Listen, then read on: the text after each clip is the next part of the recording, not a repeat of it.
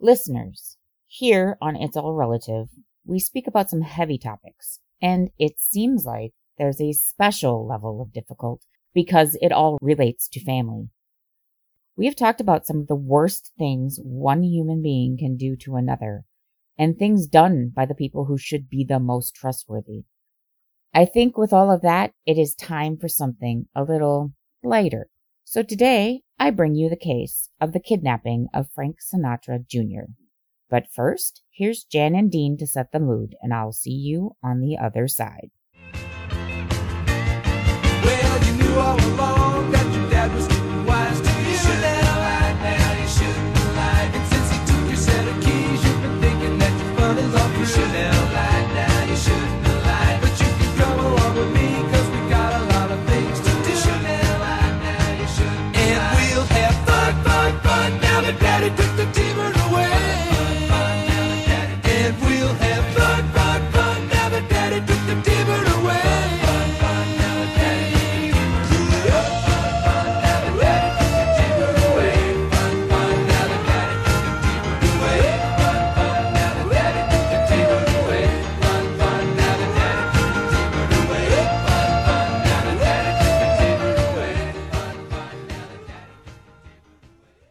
disclaimer for any Sinatra superfans. Most of the information out there about Sinatra generally agrees with each other. However, Kitty Kelley authored a heavily researched book about Sinatra's life that was unauthorized by Sinatra himself. He really didn't want her to publish.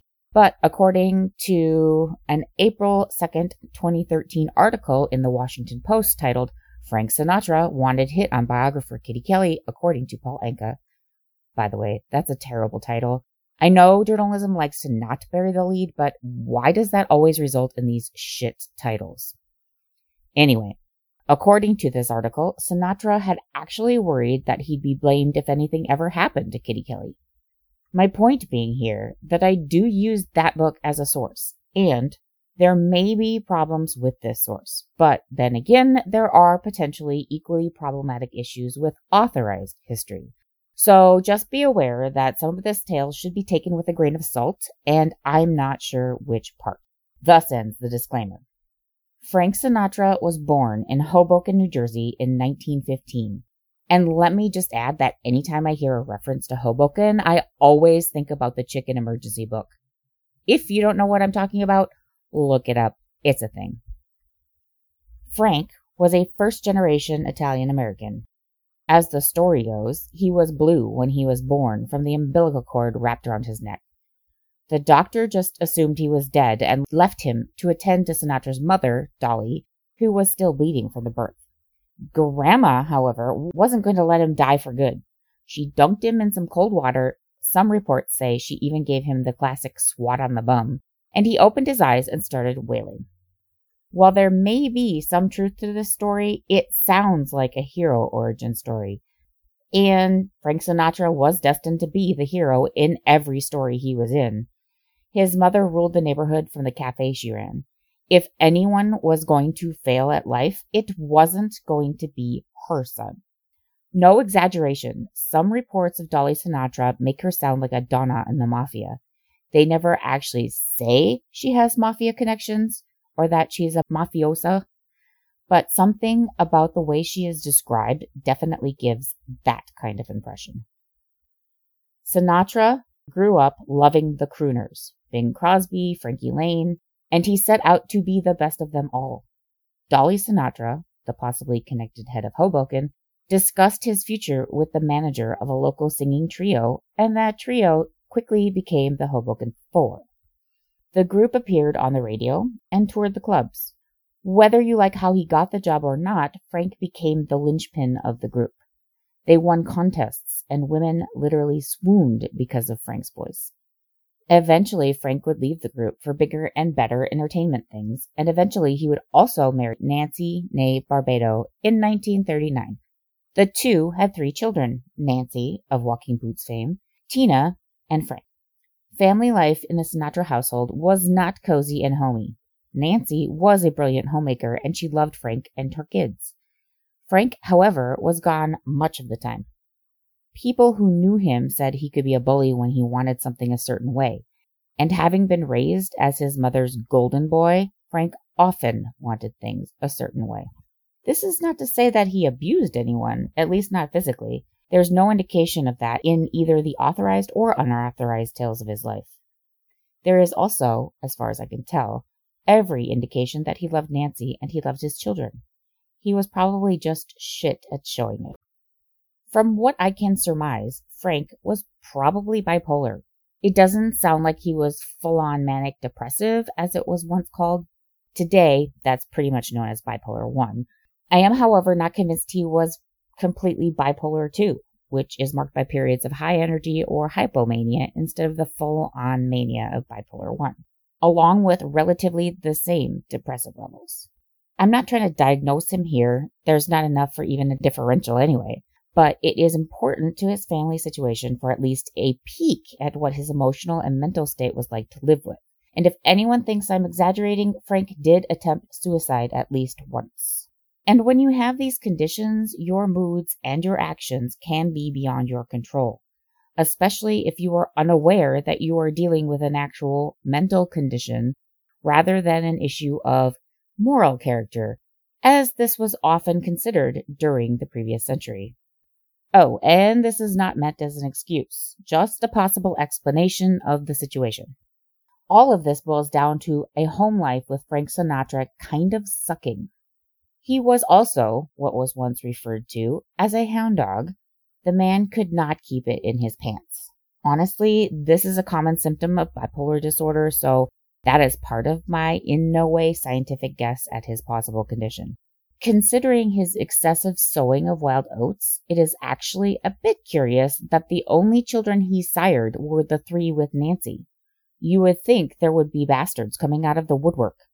And I mean the word bastard in the literal sense. There is a rumor making the rounds, because that never happens, that Ronan Farrow is Frank's. I mean, if you look at Farrow, the son of Mia Farrow and author and journalist extraordinaire, if you look at Farrow and then you look at Frank, he definitely looks more like Sinatra than Woody Allen. If it were me, I would probably be thrilled to call Frank Sinatra my father, particularly when the alternative is Woody Allen. But as far as the confirmation of this claim, there is none. It really doesn't make a difference to the story either way, and it is certainly no one's business to find out unless you are actually Ronan Farrow. Regardless, even if Ronan is Frank's and not Woody's, my point is that there should be many, many more children out there with the Sinatra bloodline.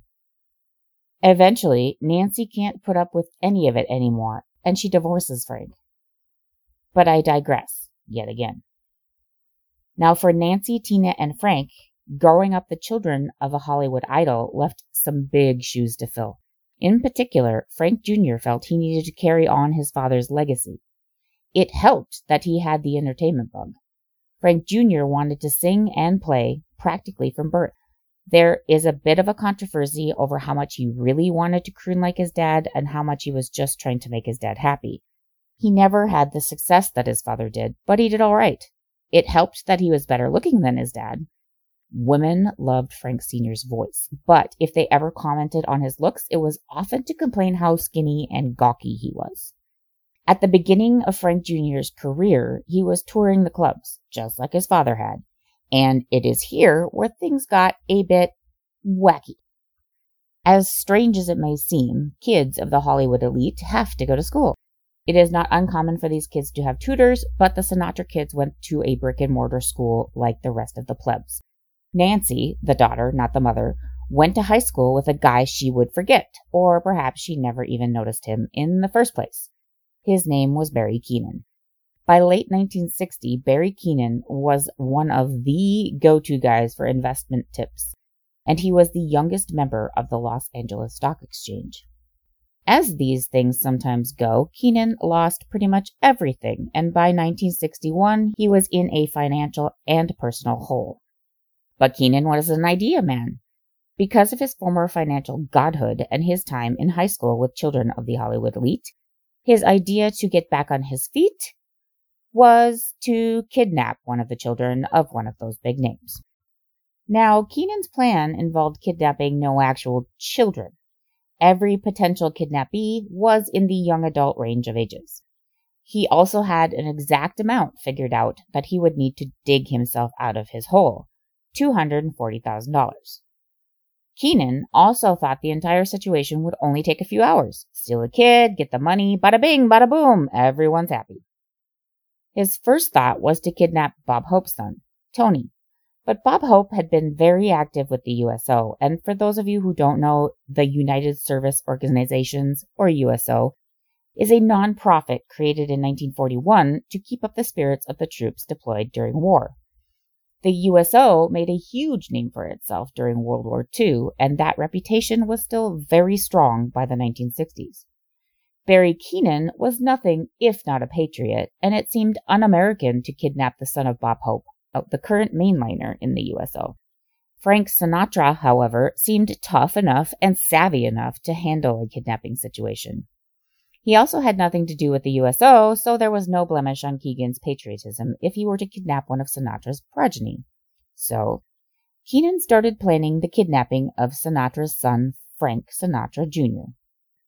Keenan didn't think he could pull it off by himself, so he roped in a few co conspirators Joe Amsler, who had been friends with Keenan since childhood, and Johnny Irwin, his mother's boyfriend.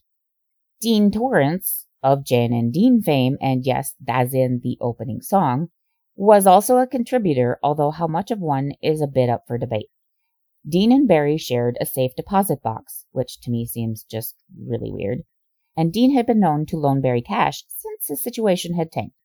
Torrence swore that he didn't know about the kidnapping plan, or at least he didn't know Keenan was serious. And there's no reason to think otherwise. The Crime Library website says that Keenan began planning the crime in 1961. I have found no other source that says this, and the kidnapping wasn't actually undertaken until the end of 1963.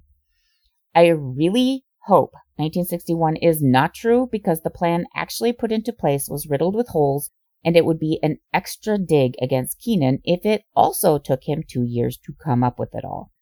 According to Peter Gilstrap, in a 1999 interview with Keenan for the Dallas Observer, the first attempt to take Frankie Jr. was going to be sometime during his performance at the Ambassador Hotel on November 22, 1963. Barry thought he could give himself an alibi by attending a big football game that was going to be going on the next day. And that's American style football, people. As if to remind everyone that none of these cases happen in a vacuum, John F. Kennedy was shot and killed on November 22, 1963. This meant that many public gatherings were canceled, and Keenan's opportunity to nab Sinatra Jr. was gone. His alibi opportunity was gone. And even more ironically, both his co conspirators, Amsler and Irwin, were too heartbroken to do anything but grieve.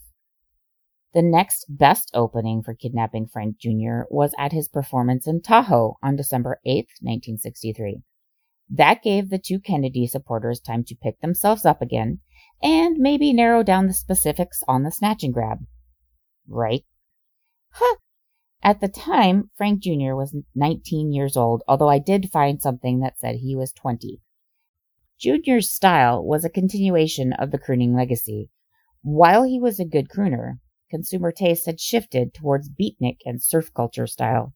So he was not really making the success that his father had done. It was another era. Today, security would stop unwanted visitors from getting to the star like the Gestapo stopping a Passover feast. No one would know which room the star stayed in unless a paparazzo bribed the housing staff with a significant quantity of cash. In 1963, Keenan and Amsler hijacked Frank Jr. right out of his hotel room. Quote from Kitty Kelley's biography. The kidnapping began on Sunday night at 9:30 p.m. when Barry Worthington Keenan, 23, and Joseph Clyde Amsler, his best friend from high school, also 23, knocked on Frank Jr.'s door at Harrah's Lodge in Lake Tahoe. Frank Jr. was eating dinner with Joe Foss, a musician in the Tommy Dorsey Orchestra. Before their first show in the lounge, pretending to be from room service, the two amateur kidnappers barged into the room, bound and gagged Foss, and carried Frank off at gunpoint to their car, a 1963 white Chevy Impala with a broken muffler. which carried them through a mountain blizzard to a rented house in Los Angeles where they held young Frank for ransom. End quote.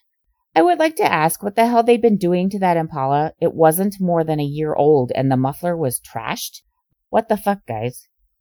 With that being said, Keenan and Amsler surprisingly did not crash and burn in the beginning of this crime. It's got to be like seven hours to Tahoe from the LA area driving, and they made it there and back in a blizzard. I'm from Minnesota. Blizzards are hard enough to navigate when you are accustomed to them. What I imagine from two LA boys does not make me think this trip was easy peasy. If they had gotten stuck in a snowdrift, I would have just thought, duh, but they made it with their captive in tow. What the kidnappers did not know was that Junior's mealmate, Foss, had gotten free of his bonds in minutes. Foss called the hotel's press agent, and the press agent called the police. Priorities, people! Then Frank Jr.'s manager called Frank Sr. Frank Sr. charters a plane to Reno, which is the closest he could get to Tahoe. He calls Nancy, his former wife, and he calls his mother in Jersey. Dolly is left frantically counting her rosary. Senior also calls Peter Lawford, and I need to give you a wee bit of background here. Get out your pen and paper for a flowchart if you haven't already. Peter Lawford was the son of an English knight commander, back when the crown wasn't handing out knighthoods to every Tom, Dick, or Harry entertainer. Despite Lawford's acting career, or maybe because of it, Lawford still ran in some pretty posh circles, and he ended up marrying JFK's sister Patty. Lawford and Sinatra Sr. had been close, but Sinatra had some friends, such as those the Kennedys could not afford even the hint of association with, the most prominent of which was Sam Giancana. Uh, yes, I do mean Momo of the Chicago 42s, and top guy in the Chicago mob.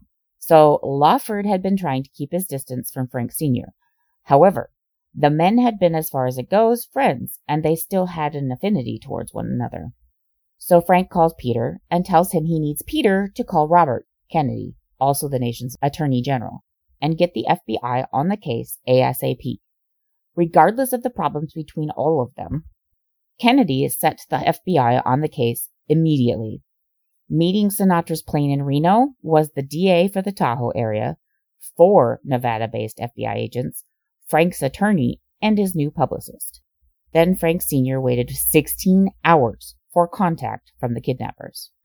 Some of that 16 hour wait was Keenan and Amsler's drive time from Tahoe to LA. Whatever the remaining reason was, who knows? Time to sleep? But it wasn't until a quarter to five the next evening when the kidnappers made contact.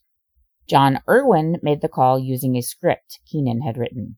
All he said on this call was that Frank Jr. was safe, unharmed, and they would call again later. How they knew where to call is a bit of a mystery. I hate to say this because I want to give these guys more credit, but I think knowing where to get a hold of Frank Sr. was luck, and part of the reason they didn't call for so long. The only way they would know where Frank was was by reading the newspaper. The logical assumption would be that he was still in LA. The kidnappers themselves were in LA. Both Frank Sr. and Nancy Sr. lived in the LA area, and I have a vision of these guys getting all the way back to the valley and preparing to call. What? Wait, guys, what, what's the number? What number? The phone number. I don't have the number. How can you not have the number? Even if they were somehow able to con the switchboard operator, look it up, it's a thing, into giving them Frank Sinatra's phone number, he wouldn't have answered. He was in Reno. So anyway, they make the first call, and for the remainder of the seven calls, I mean, why so many? Yes, seven calls. Keenan insists on calling specific payphones for which Frank is told to be at at certain times of the day. When later finally came and Irwin called back, Frank offered them $1 million right up front. But Irwin has a script, and apparently no one needs a million dollars. So Irwin says, no, no, that's fine. We just want 240. 240,000. We'll call again with instructions, they say again. The FBI told Sinatra to allow the Bureau to track the money in order to find the kidnappers. Sinatra calls his banker and returns to LA to wait.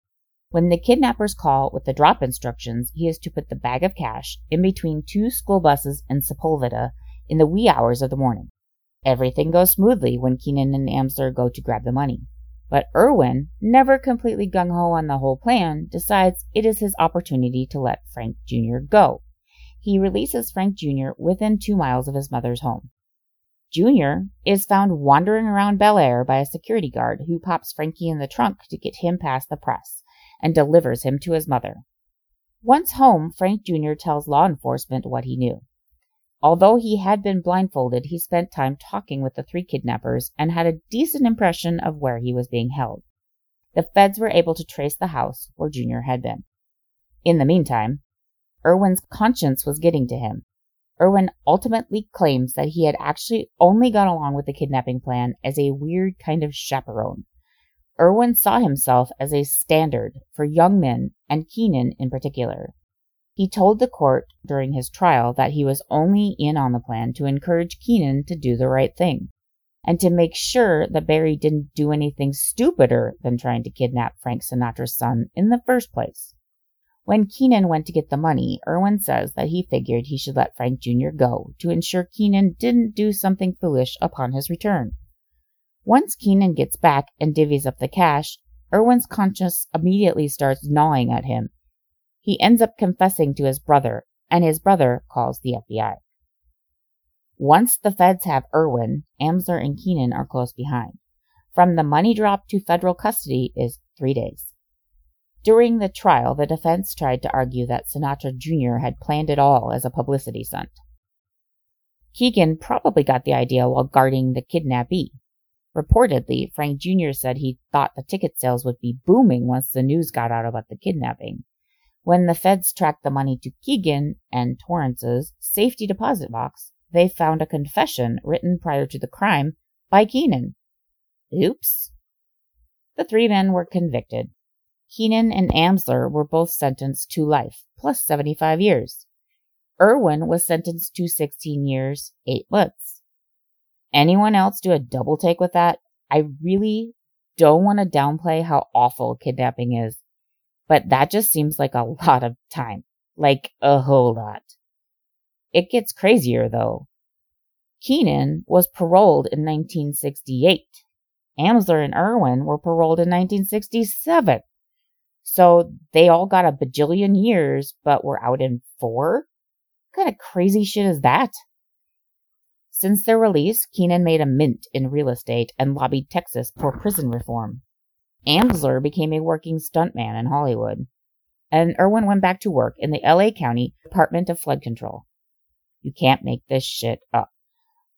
Papa Sinatra and Frank Sinatra Jr. never really developed that bond a son and father often hope for. Senior seemed to naturally have an affinity with his daughter Nancy, but he could never seem to gain anything similar with his son.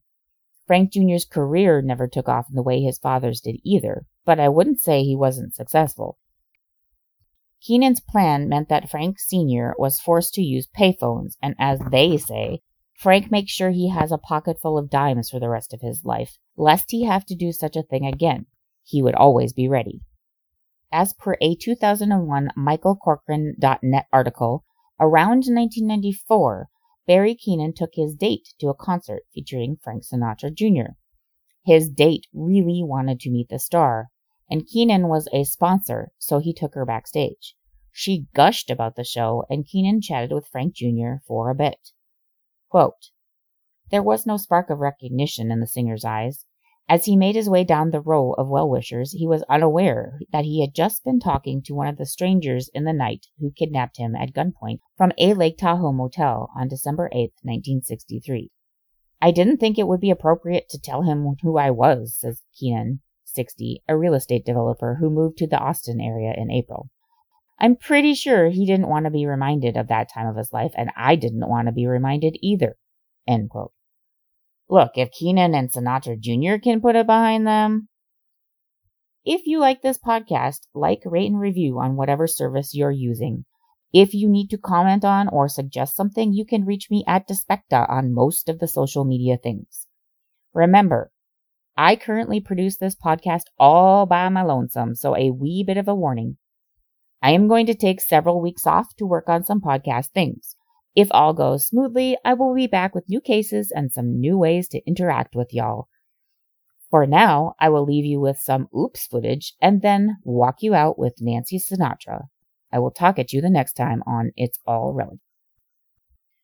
Their father, you know, oh, fucking son of a. Ugh. No, hold on. I have done something bad. That was my cat. Oh god, where did it go? Shit. Fuck. Dooby dooby dooby doo, dooby dooby doo, dooby dooby doo. Oh my god, I fucking hate it when this happens. McGinnis believed, oh, fuck, what is this shit? Oh, and Irwin went back to work in the LA department, LA County Department flood. Oh boy. No, oh my god, no matter their proximity. You have MMA going on upstairs with the fur babies.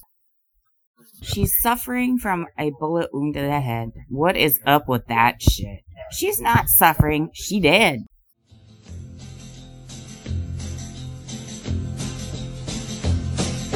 You keep playing where you shouldn't be playing.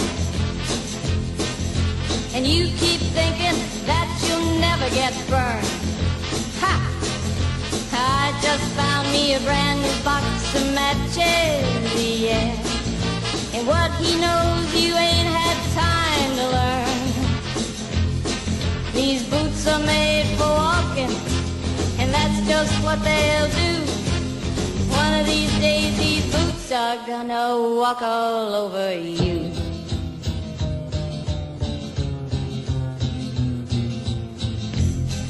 Are you ready, Boots? Start walking.